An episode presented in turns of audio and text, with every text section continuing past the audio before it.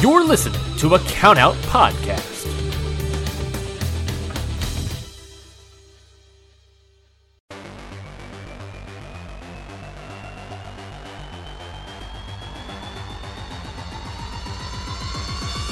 Hello, everybody, and welcome to Wrestling Statistics, the only show that takes the unique perspective of looking at wrestling through the lens of stats, analytics, and anything in between. I am your host, as always, Ryan Knightsey, and with me is the man behind Pro Wrestling Musings himself, Craig Lease. Craig, I, you know, typically we've been doing this bit about saying like, "How are you doing?" and then it's just like we kind of have to think about it. I feel like I know what you're thinking about. I feel like I know what your how you're doing answer is going to be, but I guess I'll throw it to you anyways. How are you doing, Craig? How are you? How are you? How are you feeling about all this stuff? How am I feeling? I'm, I'm quite well done and crispy today. Um, I went outside with like friends yesterday for the first time in three months. Um, and it was like, you know, that way it's really overcast, but it's warm. Mm. So it was like that. Um, and then throughout the afternoon, the sun came out and I put sun cream on, but obviously wasn't quickly enough. And with my kind of um, complexion, and that wasn't that wasn't um, that wasn't the best for forethought. So yeah, I'm feeling a bit kind of depleted of energy today. Like my arms could probably fry an egg. Um, and then yeah, I kind of like did the whole like kind of tired, not a lot of energy. So you end up just flicking through your phone. And then at the moment when you kind of wade into wrestling Twitter, there's this horrible human did this, this horrible human did that. Oh, but you know, um, can men not even speak to women anymore? Uh, yes, men can still speak to women. Just you know, be nice. Don't.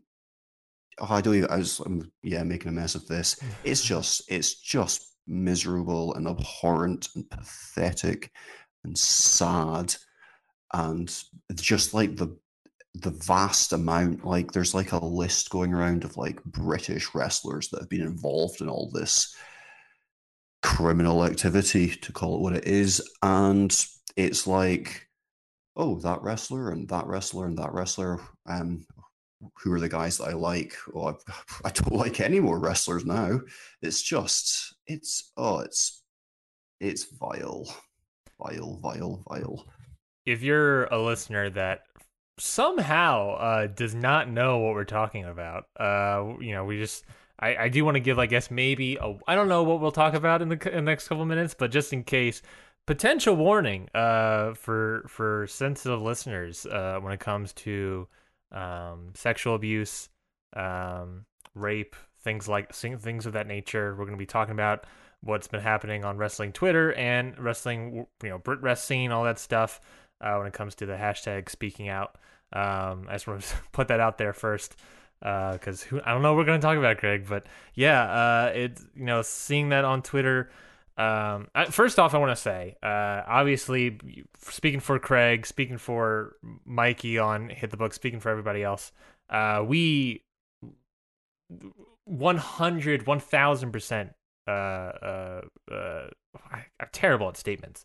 One thousand percent uh, despise, hate any sort of sexual abuse, sexual harm, um, anything of that nature. We uh, d- detest. It's it has no place in society. Has no place in wrestling. Um, and we 100% don't agree with anything of the, the what those wrestlers have done.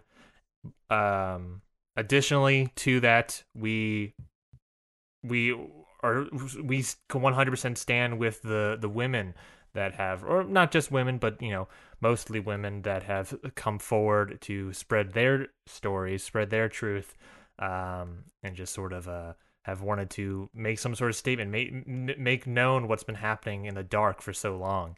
Um, it is that sort of thing about you know you know the only way to fix these things is by knowing it first knowing what the problem is and thankfully, uh, all these women feel safe and comfortable and have the strength enough right now to speak what's been happening to them for so long. And so we are very proud and stand with all those people.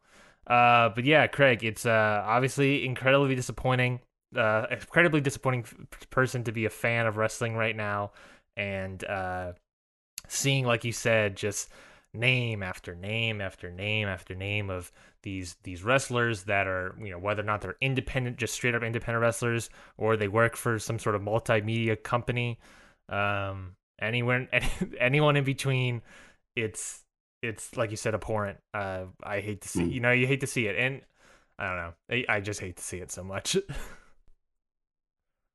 yeah, and I don't. Yeah, I don't know how much more there is to say about it than that. Um, there are people that are kind of better placed um, to talk about this than us. Um, Jamesy from Post Wrestling also does a bit of grapple kind of. Um, he's been very, kind of he's been retweeting kind of everything you need to see. He's been very down um, on Twitter about the kind of state of things. Um, I listened to also in Post Wrestling. I listened. To, they had Kristen Ashley on um, she was talking really interestingly about AWIW, I think, um, the uh, the Association of, of Women in Wrestling, which is um, essentially what sounds kind of like what it, it sounds kind of like uh kind of grassroots versions of the AEW Peels thing. It sounds like a just a kind of support network for women in wrestling that have to deal with the kind of yeah the kind of awful things that people are probably very very aware of yeah um yeah i mean that's fair yeah we don't know much i wish i had it right in front of me about things that we can do uh, as fans to sort of uh i don't know is that I want to say change things. I know as like as fans, we there's not really like too much stuff we can for like you know change. Uh, besides, I know there's petitions. I remember seeing them. I just don't can't find them at the moment right now.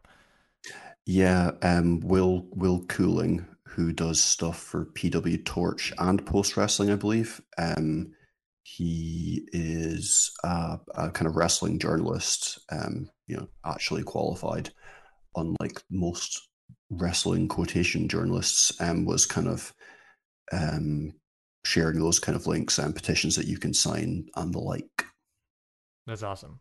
Definitely, it's uh, that is at will cooling, spelled mm-hmm. like how it would would should should be spelled. Yes. Uh, yeah. Um. Yeah. I mean.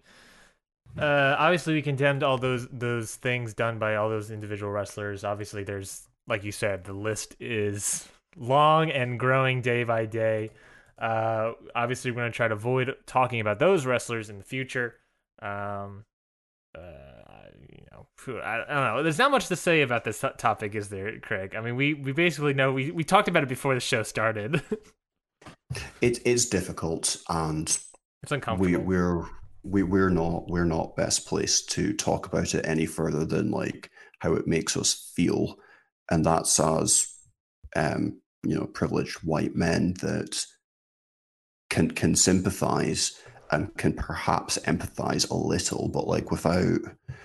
Um, I think it was um, Adam Cleary on What Culture. What Culture did a shortened version of their usual wrestle culture on Friday, and he spoke very eloquently about like just go out and speak to the women in your life and get educated about you know the, the reasons why um, women are not as comfortable as men walking home in the evening or you know what, what stories they might have about ways in which they have been made to feel uncomfortable or or worse um so yeah it's i think i think that's about as good as advice as you're going to get go and go and talk to the people that know and the other thing the other thing is is the the kind of oh, but like, what, what about, what about so and so that did this, and that person was unfairly accused? Um, I haven't seen statistics on this, but the kind of the kind of myth of the the the accuser who is lying. Why why would a healthy p- person who can speak well come out and make these kind of false allegations? That's not going to improve their life. That's not going to make them money. It's it's if somebody is making an allegation, generally statistically, and again, I would have to see the numbers, but my awareness around this issue is that statistically, those people are overwhelmingly telling the truth when these things are investigated. Um, and yeah, don't don't be part of the yes, but what if she mob because that kind of behavior is unhealthy um, and it's not good for you and it's certainly not good for them. And just please go and talk to people and educate yourself before you start victim blaming and making it worse. A this is according to nsvrc.org. Uh, what is this? National, I believe that is National Sexual Violence Resource C. I don't know what the C stands for. Uh, uh, there is a multi-site study that says that a multi-site study of eight U.S. communities, including 2,000 plus cases of sexual assault, found a 7.1% rate of false reports. The study mm-hmm. conducted in 09. Obviously, that is several years ago. Uh, what is that, 11 years ago? So uh, things could have changed, but still, mm-hmm. that is a 7.1% report of false reports. So, like you said, you know, the likelihood that all of these stories are true is very high. Uh, and like you said, I unless it's someone that is it could be a, a thing of uh, the uh, a false accuser, but more than likely they're not, and that just makes it even more disappointing, I guess. Um, but like we all said, it, it is that thing about uh, you know when you have when you have when something's broken, you have to find what is broken first to ultimately fix it.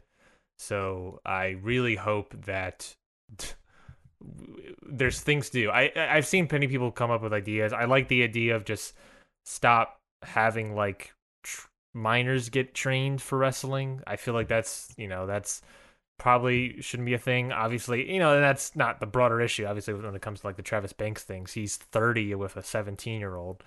Um, you know that's not that age differential. He should know better. Um, doesn't sound like a healthy relationship. No, to no. say the least. Um, but like, you know, not maybe not have these guest coach sort of mechanics in place. You know, if, if this happened in any other, I don't know. I say if this happened in everything else, but we all can remember this happened in film a couple years ago as well. And just. I, I don't know off the top of my head what things the film world did besides just calling out when it's when a new thing happens or something. Uh, I don't know if there was any sort of systematic infrastructure changes that took place, but obviously wrestling has never been the most uh I don't want to say it non-carny business. so mm. so professional business maybe is the word. Um and hopefully we can yeah, uh, root, I think, root I think out some bad part things. of part of the issue is like the power dynamics and like quite a common theme is like people being worried about what are the consequences of them saying this, or people going to somebody and saying about what happened and being told to keep it quiet. Um, and that that is hard to get around because unfortunately, when you have and um, when there are those kind of power dynamics, people quite often don't do the right thing and decide they'd rather keep something quiet than to help the person. And uh, yeah, I think um, associations where women are um, kind of finding other women to support them, um, men where appropriate, then I mean that must be the way forward. Um, like trade unions have always been a weird issue in wrestling. Mm-hmm. I'd suggest any kind of kind of um, area of like labor that doesn't want a trade union is immediately suspicious. Like, why why would why would promoters not want trade unions? Well, it's to stop them um, having to pay more money, essentially. But which is the, a bo- which to me is a bogus reason not to have a union. It's not it's not a good reason at all. But the side effect of that is reduced protection for people, and I think that's what you're seeing here. Yeah. Um yeah, it's a lot of lot of bad stuff. I also want to say for any fans of these these you know fans of wrestling at the time, I understand uh, how difficult it is to be a wrestling fan right now. Uh, you know, I all of us are sort of sick to our stomach about what's happening here. Don't feel I don't want to say don't feel bad about liking you pre- previously liking these wrestlers. Uh, you know, it's I, I I you know I there was a lot of these wrestlers I liked. I mean, there's a lot of these wrestlers that I greatly enjoy their wrestling. Now, I you can't look at them without thinking about what they've you know all the stories of what they've done and it's they they not only not only did they do the things that you know do the sexual abuse and and conduct sexual harm and all these things but um they're they ruin their careers the moment they they did, they did these things. They not only took advantage of these women more so they took advantage of those women but they also in a way took advantage of the fandom that we gave them as fans i feel. Uh, again i'm just speaking on this, these are my own words. I'm not speaking on behalf of anyone this time. Uh, i'm just saying these are my own words. I feel like they these wrestlers have taken advantage of the fandom and that power has sort of obviously gone to their head in some aspects that they feel like they could do these things. Um I, I and what I guess what I mean to say is that, that these wrestlers that have these people have I don't want to say wrestlers anymore, but these people have um taken advantage of us and it's obviously upsetting. But yeah, I guess those are my thoughts yes. on the matter. It's a whole thing. I don't want to. We can't do a whole episode about this, can we, Craig? I mean, I guess we could. It'd be very sad to listen to. Yeah, we're we're not uh, we're not. I don't think we're positioned to say much more than that. I don't like. Um, I think we've kind of expressed views that are probably reflective of a lot of people um, that kind of follow this stuff um, at the moment. And yeah, um, post wrestling seem to be doing a lot of good stuff. I'd listened to their Chris and Ashley episode, and yeah, there are there are people that um, that are that are talking about this on podcasts that have inside tracks into with into these companies and can t- I mean if you you know if you if you want to do your kind of due diligence and become educated on these kind of things you know you, you're not going to have to look far to to find um, the people that uh, are um, well best positioned to to talk about it all right, well, let's get into the rest of the show. I have no other I can't I as as my nickname has been dubbed before the king of transitions. I have no way to transition out of this, quite frankly, Craig. Uh but uh the only thing I got is, you know, there we earlier this week uh we did have the official return of New Japan Pro Wrestling. Um, which obviously was amazing for many wrestling fans at the start of this week. Um, but it was an amazing return. We had the Together Project special, of course, and then the first two rounds of the New Japan Cup tournament. Uh, Craig and I have two matches here that we sort of wanted to dive deep into in terms of stat breakdown. Just right off the top, though, Craig, uh, what were your thoughts about not only New Japan returning, but re- returning with that that old vigor that we all missed? Uh, yeah, positive, of course. Um, yeah, um, very enjoyable. Good to see it back. Um, perhaps less of an issue them not having fans in other companies. and they don't rely too much on the crowd in these kind of like tournament type situations. Um, the bigger, bigger matches, you'll you'll definitely you'll definitely miss the crowd um, as as kind of like a, a big main event New Japan match heats up. But you know, um, these kind of hard hitting early tournament matches, I wouldn't I wouldn't suggest they miss the crowd all too much. Yeah, the, New Japan doesn't really play. It feels like their wrestling style doesn't really play to to the crowd often. Obviously, there are some some wrestlers obviously do, especially the comedic ones. But obviously, you know the whole Okada Rainmaker pose obviously is playing to the crowd. But it feels like they're just sort of like, okay, well, of those small things that we do playing towards the crowd, taunt to the crowd sort of thing. We'll just you know cut those and just do this classic wrestling, uh, and obviously ramp up the uh, grunts and noises from a lot mm, of wrestlers. Yeah. that always helps to. Uh, uh, I remember, uh, you know, the the idea that someone's saying that like you know when you're doing commentary or whether being a wrestler, the best thing to do when it comes to empty arena is just uh, constantly fill it up with noise, just constantly talk mm-hmm. or grunt or do something. You gotta you gotta fill in that void in a sense. Um, but let's get into uh, some New Japan Cup match breakdowns. The first one we got here, Craig, is of course uh, from night one of the New Japan Cup. It was the uh, I guess main event match of that that card: Tomohiro Ishii versus El Desperado. And what was a, a right off the bat uh, a classic match that made me remem- remember like, oh yeah, this is what I miss for the past what three four months yeah, yeah. Um, it was it was you know it's it's it was New Japan straight away. Um, and certainly you'll see that in statistics, big numbers, decent size matches. Um, yeah, new very New Japan. Well, let's get into it. You know, we're looking at the stats right now. Um, obviously, big numbers, big num. I think the first thing that comes, you know, highlights in my eyes is that that number of strikes from Big Tom over there. Yeah, it's very kind of um, Tomohiro Ishii, first round of the cup against the junior heavyweight. Uh, no big deal. He still drops 75 strikes. He's just like, yeah, whatever. I'm just Tomohiro Ishii. I'm just going to beat yeah. the crap out of you. Yeah, um, but yeah, so it was like 20, 20 minute match, just over 20 minutes, eight, plus 18 seconds. Um, I don't know. I found it a little bit long. I didn't, I wasn't sure.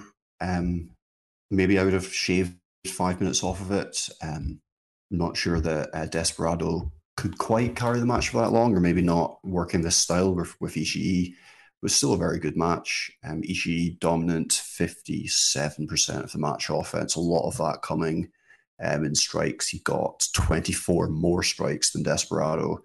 Um, eight strike downs to four in favor of Ishii, one more grapple from Ishii.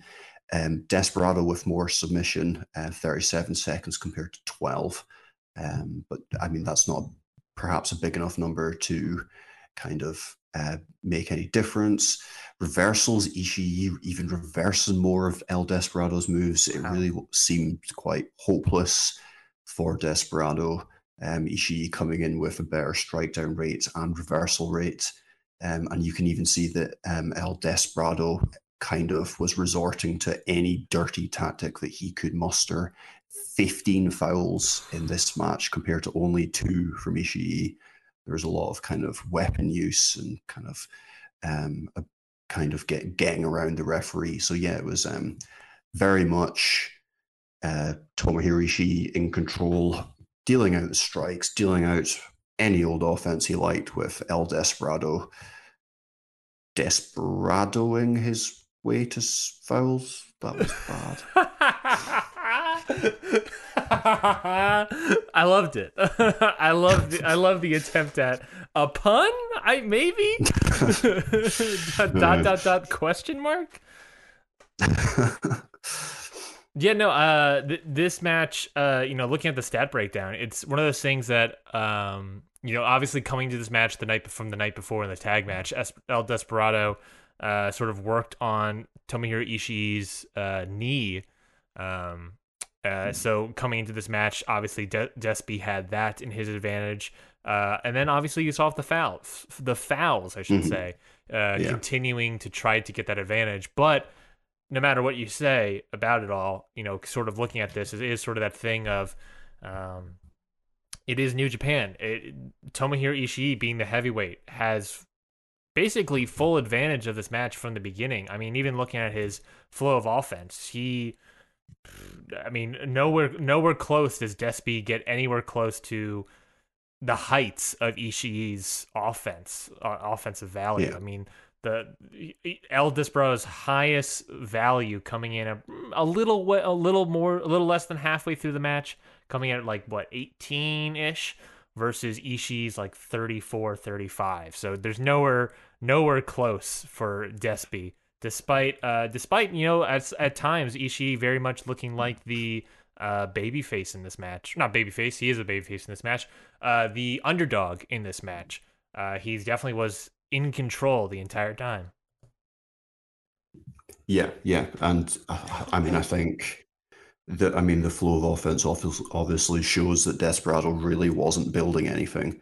Um, but then when you're looking when you're looking at the fouls and the kind of the statistics in Ishii's favor, is you know it is very much an underdog story, but where the underdog is instead of trying to pick their moments or coming up with a tactic, is more just going to the easy option and um, you know trying to break the rules wherever wherever one can get away with it. Yeah, uh, that is one thing about like there is like that the weight of fouls. I mean, using chair shots mm-hmm. and stuff. You know, it is it yeah. is a number, but it is a chair shot, so it is a sort of. I want. I guess when we eventually get to it with those AEW stat breakdowns versus win loss mm-hmm. records, I'm interested to see how fouls do. Um, because obviously, I, I, guess I should say, uh, you know, we've been doing those AEW stat breakdowns for a while now. Um, you know, and this is New Japan. How the New Japan probably you know does, levels out their matches is probably different than AEW. So we can't be quite certain, but I would imagine that there are some ideas that more than likely strike downs are still a prevalent stat when it comes to New Japan Pro Wrestling. One would think so, with the kind of um, the kind of focus on the strike battles that occur in New Japan Pro Wrestling, kind of more so than anywhere else. Well, uh, certainly that we've been um, looking at in terms of American stuff. Yeah, I mean, speaking of strike battles, let's get into the next match. the understatement of the year. Speaking of strike battles, uh, next match we're looking at here is the next night of the New Japan Round Two, the co-main event: Yuji Nagata versus Minoru Suzuki, a match with two 52-year-old men just pummeling each other I mean, you gotta look at these strike numbers. Holy crap, Craig. Yes, um, many, many strikes in this match. So 230 strikes were exchanged, which is a crazy amount. Um, and to to give you to give you a bit of context um, for that, um, I've essentially counted every strike thrown in AEW since the beginning of the year, there are only three men that have thrown more than 230 strikes. And all three of them have wrestled at least 10 times. But if we if we just take Yuji Nagata's strikes from there, his was 121 number. Um, in AEW, only seven wrestlers have a total of uh, like accumulated strikes of more than Nagata in 2020. So we've got Colt Cabana, Kenny Omega, Dustin Rhodes, Guevara, Kip Sabian, Moxley, and Cody Rhodes. And those guys have all wrestled for over 50 minutes in total. Um, six of the seven of them have wrestled for over an hour. Everybody else has less than 121 strikes in 2020, and that includes MJF, Archer, PAC, with you know six, six, and five matches. Um, further down, Darby Allin's wrestled in eight matches, uh, wrestling time of one hour, sixteen minutes, and um, seventy nine strikes in total, which pales in comparison to both the men in this match. So it's the it's the most strikes that I've seen in one singular match. I I believe off the top of my head since I started pulling these things together.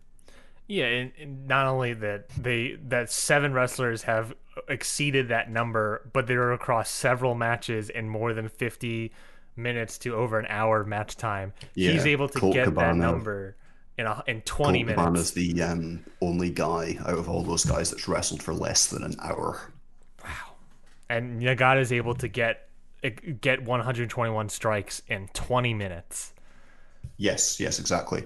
And again, a lot of a lot like the, essentially the first five minutes of this match was just strikes. It was um, there wasn't a huge amount of variety, but it was compelling somehow. I mean, look at that flow is, of offense there. yes, yes, exactly, exactly, and you can see like how how how many how many switches like that that first five minutes is all strikes even where like nagata gets that jump where there's like six things in a row, those that's just six strikes. It's not they're they're not pulling out grapples or anything yet. Um, it's I think it's just it's just after it's around the six minute mark where I uh, Suzuki takes Nagata down and starts putting on submission holds. But like yeah, five minutes of pure strikes and the kind of the kind of way that these guys can make that interesting and how they respond to the strikes and the kind of the kind of showmanship and um, the the kind of Minoru Suzuki method of half sticking his tongue out and laughing um, after his opponent has struck him. It's it is um it is it is an odd skill, um, but one that these two guys were, you know, sp- somehow fifty two years old, never leaving their feet for five minutes, were just like spellbinding. Uh, just a reminder if you want to take a look at all of these stats and graphics, you can always go to our YouTube channel, Hit the Books Podcast, and uh, go and watch the video version of this uh, program. Or, of course, you can go to prowrestlingmusings.com. There'll be a link of it in the description of this podcast episode to link to either the tweets or the official document that Craig may or may not put out. I'm not sure. We'll find out, I guess, Craig. Uh, but uh, just want to put that plug in there. It will be there, yes, eventually. Perfect. Uh, yeah, this match. Uh, yeah, even though despite only getting 121 strikes in this match from Nagata, 49 percent of the match offense. He's slacking. He's slacking, Nagata. What are you doing, my man? Blue Justice. Jeez. Uh, that uh, looking at this, his strikes was his only strategy, right? I mean, yeah, Minoru mixed it. Minoru mixed it up by you know doing some you know his strikes are a little bit harder with the strike downs, mixing it up with going submissions. Um, a lot I mean, more it was, fouls. It was almost the strategy was almost I'm going to keep hitting him with strikes until that's all he thinks I do, and then I'm going to hit him with grapples and win, which is essentially what happened. Yeah, hit him with three grapples, one of which was a German suplex into a pin. Yeah, like yeah. I think Suzuki was probably just surprised that he wasn't getting hit in the face anymore. Was is the pin attempt that's listed there uh, the pin he uh, won that's with? The finishing. That's the finishing pin. Wow. So yeah, there were only two pin attempts in this match. One was Suzuki about halfway through, and the other one was Nagata winning the match. Wow. So like there there wasn't a lot of variety in this match. It was 230 strikes um, four grapples, 100 seconds of Suzuki submissions, um, only 11 reversals because like they just were allowing each other to hit them in the face. They weren't even like trying to stop. Um, two two pin attempts, a bunch of fouls from Suzuki, which is customary, and yeah, that was that was it. It was it was not you know. Uh, not a very differentiated match, but I don't know, it worked for me. Um, yeah. I really, really enjoyed this. And I only watched it this morning because I've been a bit kind of off with wrestling. Um, and yeah, this this uh, this hooked me. I I liked this one. There's nothing about uh, watching an amazing match that brings you back into remind reminding you about why this sport's amazing. Um, mm-hmm. And even then, like you may look at these stats and be like, "Oh, it's just a bunch of guys, just like some guys punching each other." for for 20 minutes. Yeah, when people watch UFC, it's the same exact thing. This match is amazing. I cannot stress enough I, I went four and a half stars on it. I was like, this match. Did is, you? Wow. I was I was highly praising this match. I was like, this match is amazing. Uh, it's again, you have to say, 52, 52 year old men. Um, I think this match might have been on Suzuki's birthday. It might have been the day before. I'm not positive, but either way, uh, very old men, uh, just going mm. at it. And it, to be safe, this isn't just a one off of just t- two people punching each no, other. No, you know the night the night before uh, was was them battling in a tag match. The night even before that, two nights previous to this to this match, was them battling each other. Uh, Nagata was coming into this match with a slightly red chest and leaving with a purple chest. You know, it's that sort of thing of like they weren't. It's just not a one-off thing. And then there's also the rivalry that they've had for years now. Um, it's well, I amazing. About, I was just about to mention that, like, um, so because I watched this so late, um, I was able to watch it with the English commentary, and Kevin Kelly was very much putting this rivalry over. And I think he said at the end, um, Nagata's certainly one up now. Um, I think it's seven to six in terms of victories over over their kind of career. And yeah, I mean, this match was so good it got me into Nagata. Like I'm, I be now looking forward to his match in the next round, which I think will be against Okada, um, if I'm right. I'm I'll not pull, sure. I'm going to double check that. I'll double check that for um, you. But yeah, no, um, very interested to see his next match. Um, I, and it's so much so that like I love Suzuki, and it's it's surprising. He's and I would I would I would still be more invested in Suzuki in the next round, but I'm I'm also interested to see Nagata's next match.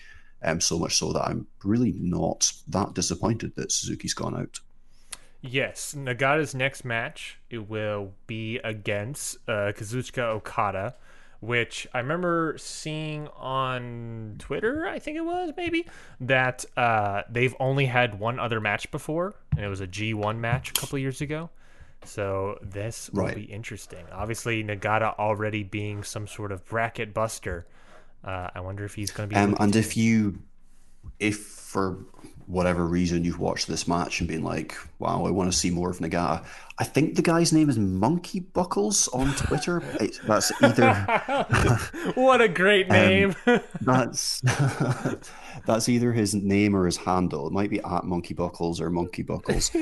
um, he, but he, um, and like I retweeted this because it was just a fantastic piece of work, and I had no interest in Nagata at the time. But he had like done a thread of like every single Nagata singles match in New Japan, like written as like brief comment on it. And I think there's like 106 of them or something in the end.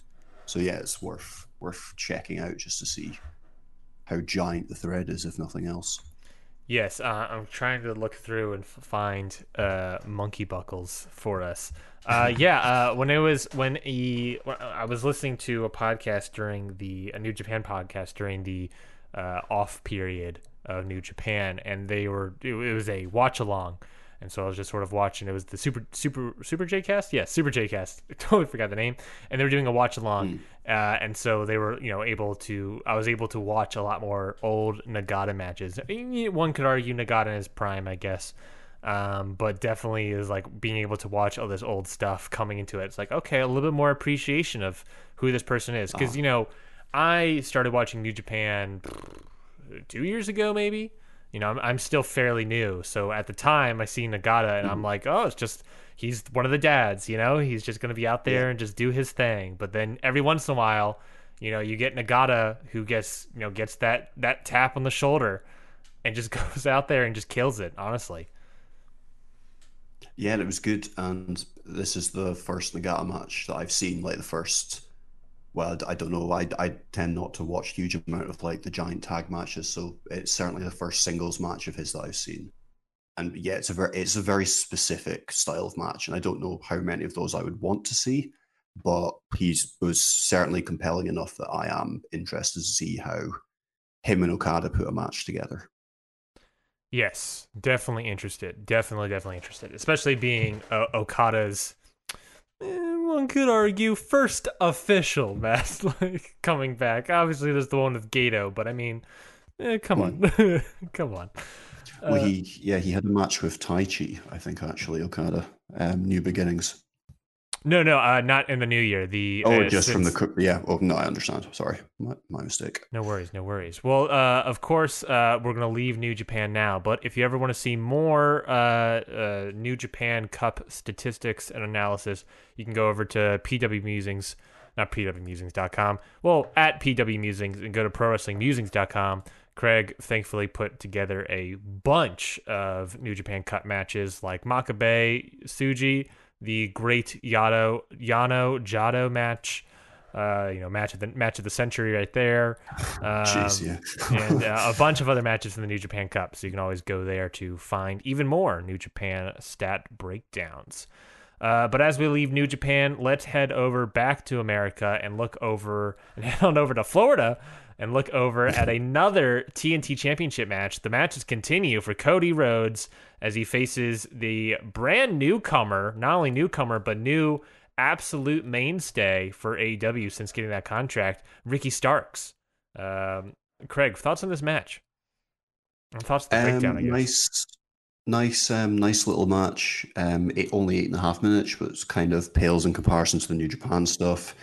Um, the caveat being that this is, of course, a TV match, um, and Cody Rhodes can't like wrestle for twenty minutes every week. We'd get sick of him, and other people need to wrestle, etc. Um, but yeah, um, close match. Absolute Ricky Starks coming out with the match offense lead, fifty three percent of the match. um, from him. A lot of that was from strikes, his 29 beating Cody's 24, one more strike down from him as well. Cody went for two grapples, Starks only one, one dive each. Um, Cody didn't really go for submissions in this, only three seconds worth of submissions right at the start. Ricky Starks with a quite a also small 12 seconds worth. Many reversals in this, however. Um, a contrast to the New Japan match we just spoke about 30 reversals in total, 17 to Cody. So he was really having to fend off his young, hungry challenger. And you can see that in the pin attempts as well. He was trying to end the match more so than Ricky Starks. Uh, four pins attempts for Cody, two for Ricky. Um, and yeah, Cody won it with the crossroads, a nice reversal into the crossroads.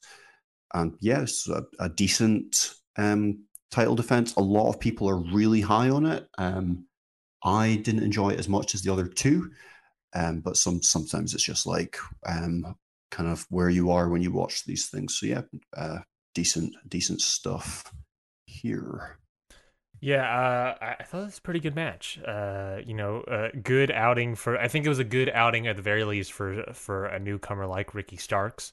Mm-hmm. Um, looking at this, looking at these numbers, uh, interesting. Obviously, based on what the stat breakdowns, the analysis we've been doing for the past couple weeks.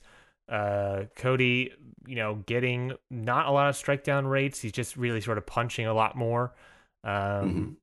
And yeah, just reversing a lot more. Uh, as we'll talk about reversals coming up, very interesting. Yeah. Uh, but uh, I don't know if you, I don't know if you saw the um, did, did you did you get a check to see what I sent you right before the show started? Uh, what was that? Sorry. I I was looking back through all three of Cody's matches. Oh yes, yes. So obviously the Jungle Boy match, the Marq Quen match, and now the Ricky Starks match. Just sort of like uh, looking at the all of the stats of those matches to see if I can just pull anything from them. Mm-hmm. And the only big takeaway I got okay. so far, however, um, is that you know looking at this first glance, I noticed that uh, the number of strikes that Cody gave doubled during these three matches. So in the Jungle Boy match, uh, Cody gave 12 strikes, and the Marq Quen 21, and then the Ricky Starks 24.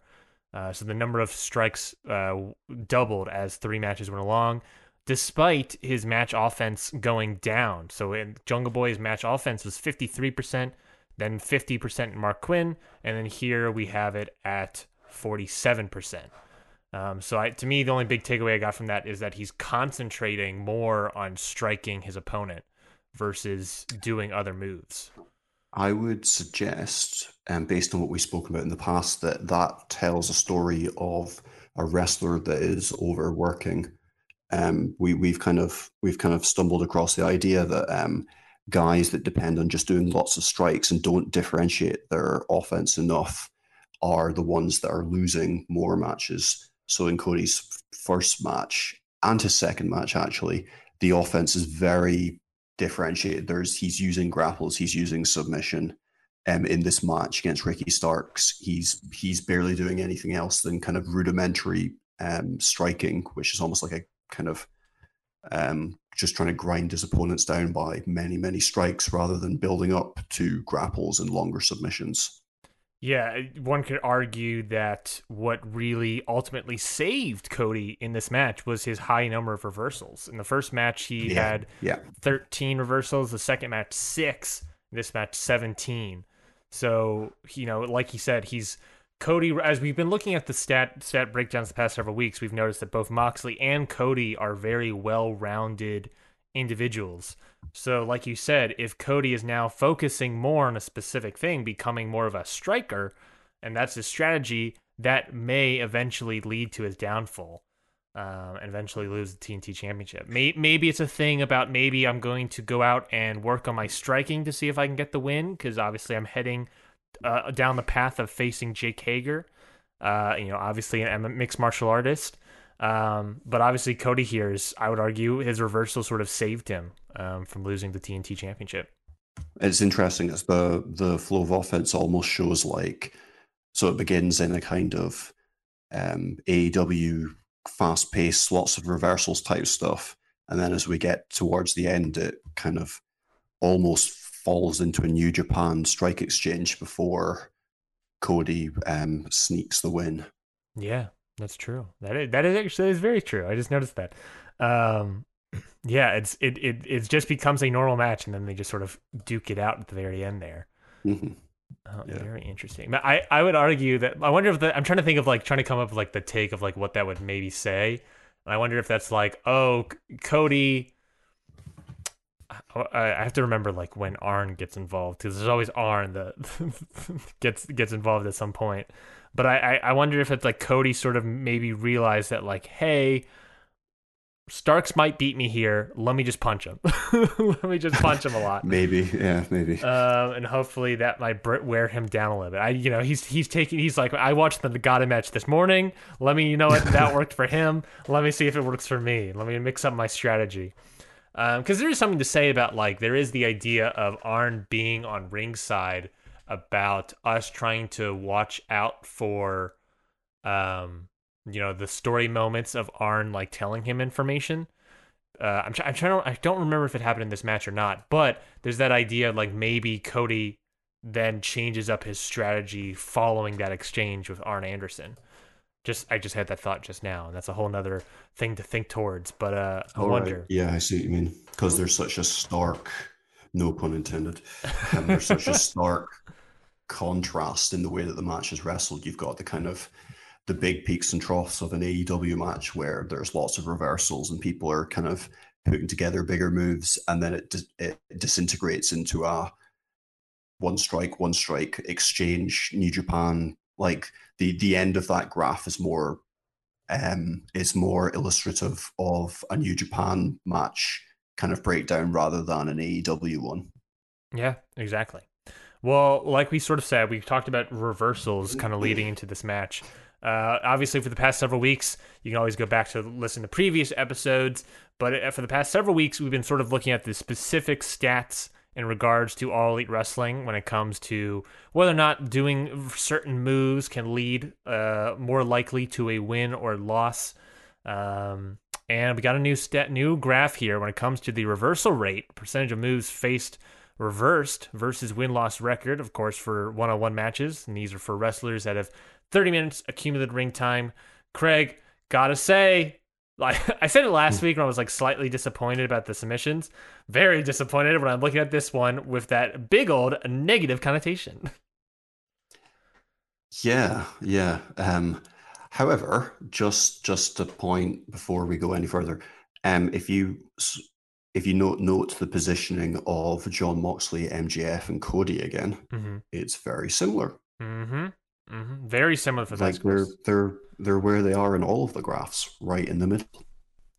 Very. That's uh, yeah, and that- which goes again to the idea that they are very well-rounded people.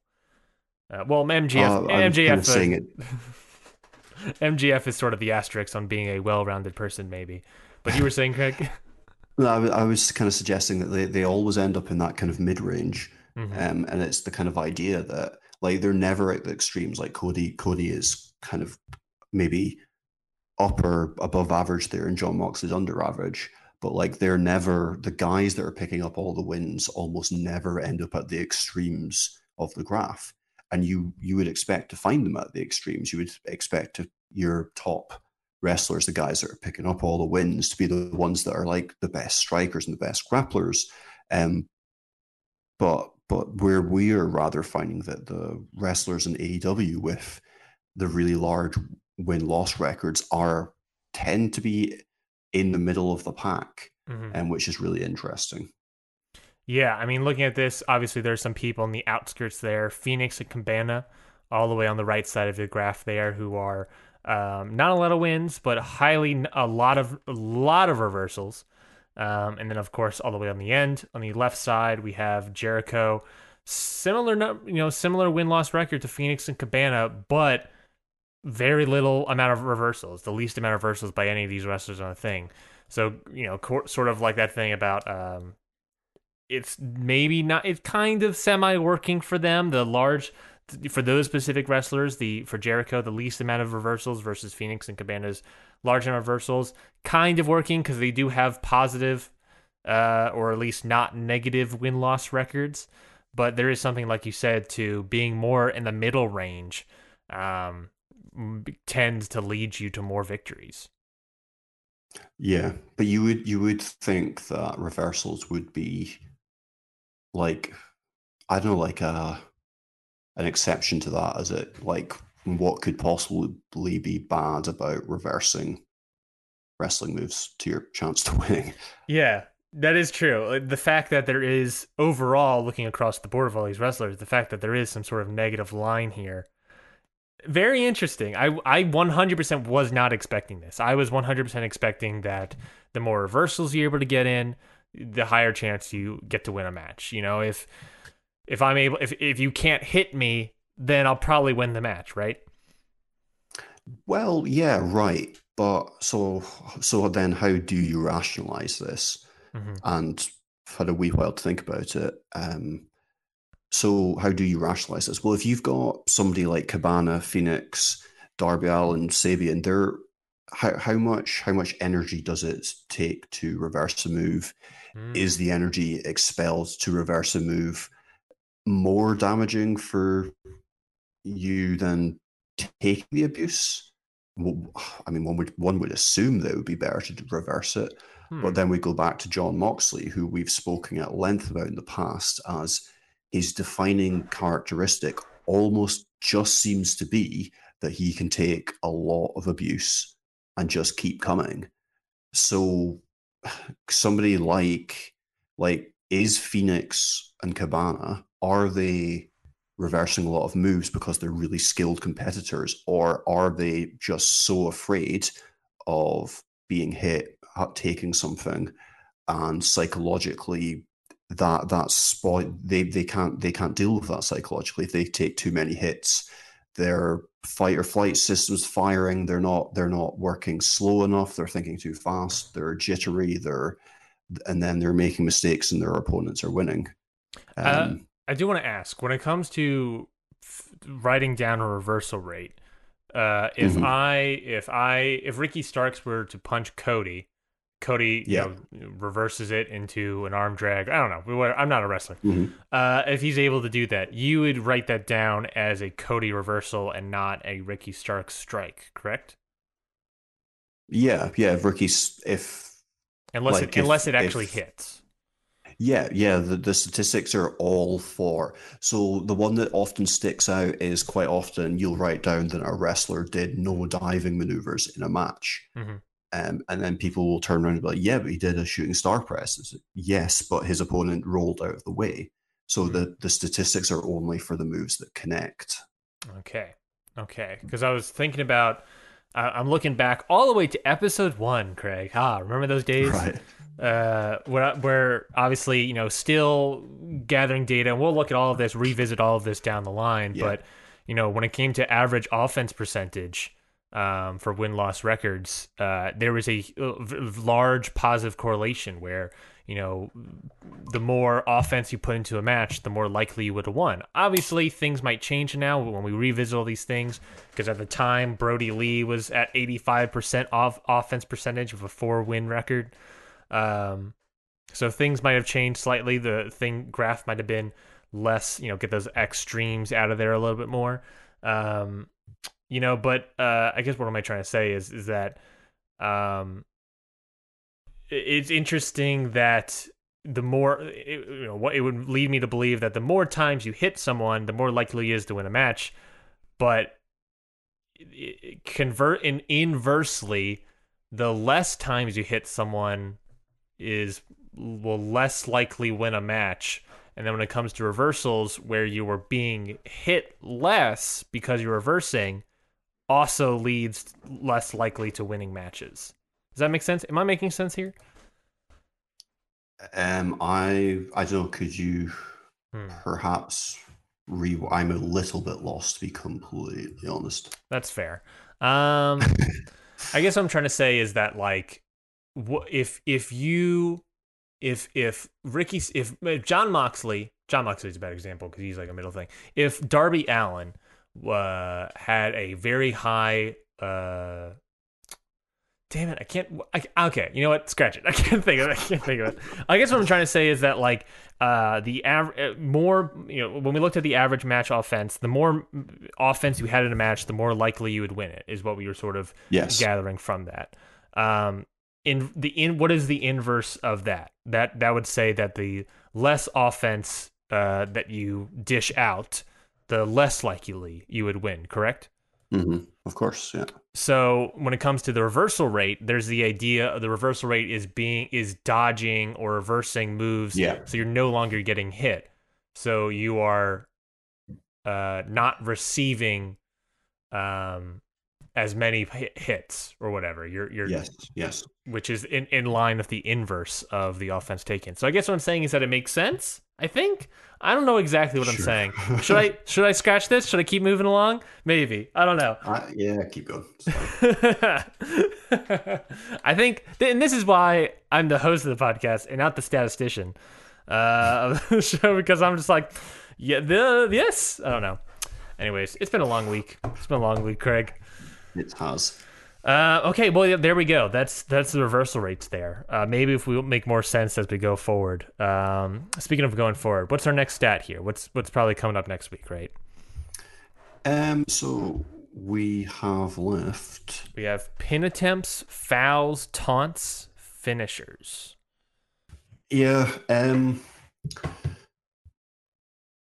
I don't know. I don't know how much pin attempts. I don't know. I don't see how pin I suppose you could work. say that pin attempts indicates that a wrestler is more eager to get out rather than taking their time and knowing when to pin. So, I mean, you could draw kind of reasoning and um, correlations from that. And fouls is a lot more interesting because, like you, you often see in wrestling matches that it's the the well placed foul from the heel wrestler often leads to the the cheap win. Whether or not that's going to be as prevalent in AEW statistics is it, it as it would be in other wrestling world entertainment company statistics um, is is another question entirely. So um yeah, um, one of those probably. Fouls to me would be the more interesting one to look at. Mhm. Pin attempts and taunts are both that sort of thing where they're both kind of related where it's like you're pin attempts you're trying to win, taunts are just sort of like trying to get energy from the crowd or whatever. Mhm. They're both things that you're not like mm, uh, well, I don't know. They're both things that you're not How like about- actively punching. So I don't know. I guess I don't know if I'm making sense. Well, why why don't we why don't we revisit kind of the totals again? So like, um, I was thinking of doing instead of just like total offense, I was thinking of doing um the comparison between offense given and offense taken, Mm. um, along with the win wins and loss records. So trying to turn it into like a four quadrant graph. So like some people that have positive wins and positive offense would be in quadrant one, and people that had Ah. positive wins but um, not positive. Do you know what do you know what I mean? Yes, yes I do. I thought that might be an interesting thing to do with it as well. Well, then, do you want to do fouls next week and then do that quadrant the week following?